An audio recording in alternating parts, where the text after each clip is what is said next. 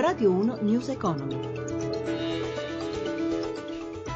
11.32, buongiorno, ben trovati da Luigi Massi, borse europee positive, debole però Piazza Affari, Sabrina Manfroi dalla redazione di Milano, a te. Sì, dopo un'apertura positiva, Piazza Affari infatti vira in territorio negativo ma resta molto volatile. In questo momento cede lo 0,18%, ancora positiva a Londra più 0,65%, Francoforte la migliore sale di oltre un punto, Parigi più 0,80%. A Piazza Affari riflettori puntati ancora sulle banche in attesa dello sviluppo delle trattative con l'Unione Europea sul tema degli aiuti di Stato. Per questo, in questo momento Unicredit e BPR perdono il 3%, Popolare Popolare Milano meno 1,8%, continua invece a guadagnare Monte dei Paschi più 5,26%. Fuori dal listino principale corre RCS che balza del 16% dopo il rilancio di venerdì scorso di entrambe le offerte, quella di Cairo e della cordata Bonomi. Per quanto riguarda lo spread si allarga 140 punti base all'1,20% il rendimento decennale. Infine l'euro è fermo sul dollaro a 1,10,25, linea allo studio. Grazie Manfroi, lo dicevamo, banche italiane ancora sotto osservazione, il problema dei crediti deteriorati pesa sui bilanci di alcuni istituti, su tutti il Monte dei Paschi di Siena, se ne parlerà in via informale oggi all'Eurogruppo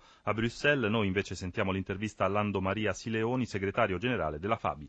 È la situazione più difficile degli ultimi diciamo 40 anni, 50 anni non era mai verificata una situazione del genere, ma il problema che noi ci poniamo è come mai in Italia si debba correre ad arrivare sempre all'ultimo, all'ultimo momento, all'ultimo istante, perché il problema MPS è un problema che si sapeva da tempo che era conosciuto da tutti, quindi bisognava intervenire almeno, almeno un anno fa. Invece adesso saremo costretti come governo a trattare con la pistola puntata alla tempia da parte della, della BCE. E proprio a fine luglio luglio ci saranno gli stress test sulle banche europee, sarà un momento della verità proprio soprattutto per MPS, Carige e altri. Allora, intanto le devo dire che MPS e Carige sono ben gestite perché l'amministratore delegato Fabrizio Viole e l'ex presidente Profumo, ma anche l'attuale presidente hanno gestito, stanno gestendo la banca bene, la banca è inutile, quindi la banca sta scontando quella che è stata la pessima gestione degli ultimi 20 anni. Per quanto riguarda Carige è arrivato un amministratore delegato in gamba, una persona che conosce il settore Guido Bastianini, quindi è stato presentato un piano industriale tutto sommato gestibile, quindi noi pensiamo che con le attuali gestioni le banche potranno tranquillamente superare questo momento, ma qui serve un intervento di Stato deciso, serve che il governo si faccia rispettare in ambito europeo. Bisogna ricordare che non solo le banche italiane, alcune banche sono in difficoltà, ma anche alcune di quelle tedesche ora dopo la Brexit soprattutto poi quelle inglesi, no? eh, c'è un po' uno strabismo nel dibattito. C'è un certo strabismo, io però le, le devo dire con una massima chiarezza che ho apprezzato molto la, la, la, relazione del Presidente Patuelli di qualche giorno fa nell'Assemblea annuale in API, dove praticamente ha ripetuto quello che noi come organizzazioni sindacali stiamo dicendo da tempo, cioè uno che non è vero che i dipendenti bancari sono troppi anche rispetto agli altri paesi europei, due non è vero che ci sono troppe banche rispetto a quelle presenti in Europa e secondo me anche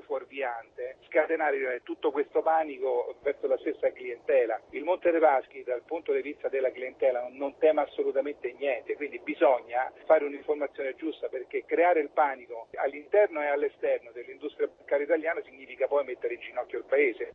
Cambiamo argomento, andiamo in Cina ora dove si è appena concluso il G20 del commercio, ci racconta tutto il corrispondente Marco Madinelli.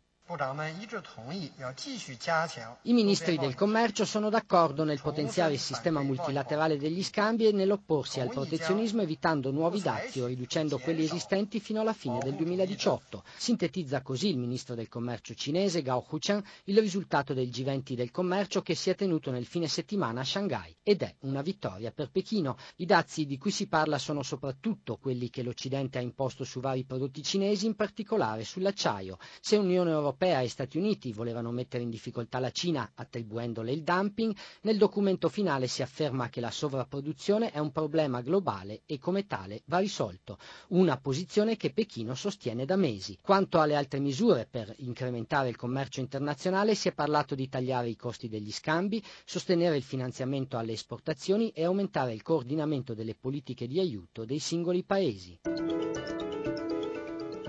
News Economy a cura di Roberto Pippan torna alle 17.32 in regia Alessandro Rosi da Luigi Massi. Buon proseguimento d'ascolto su RAI Radio 1.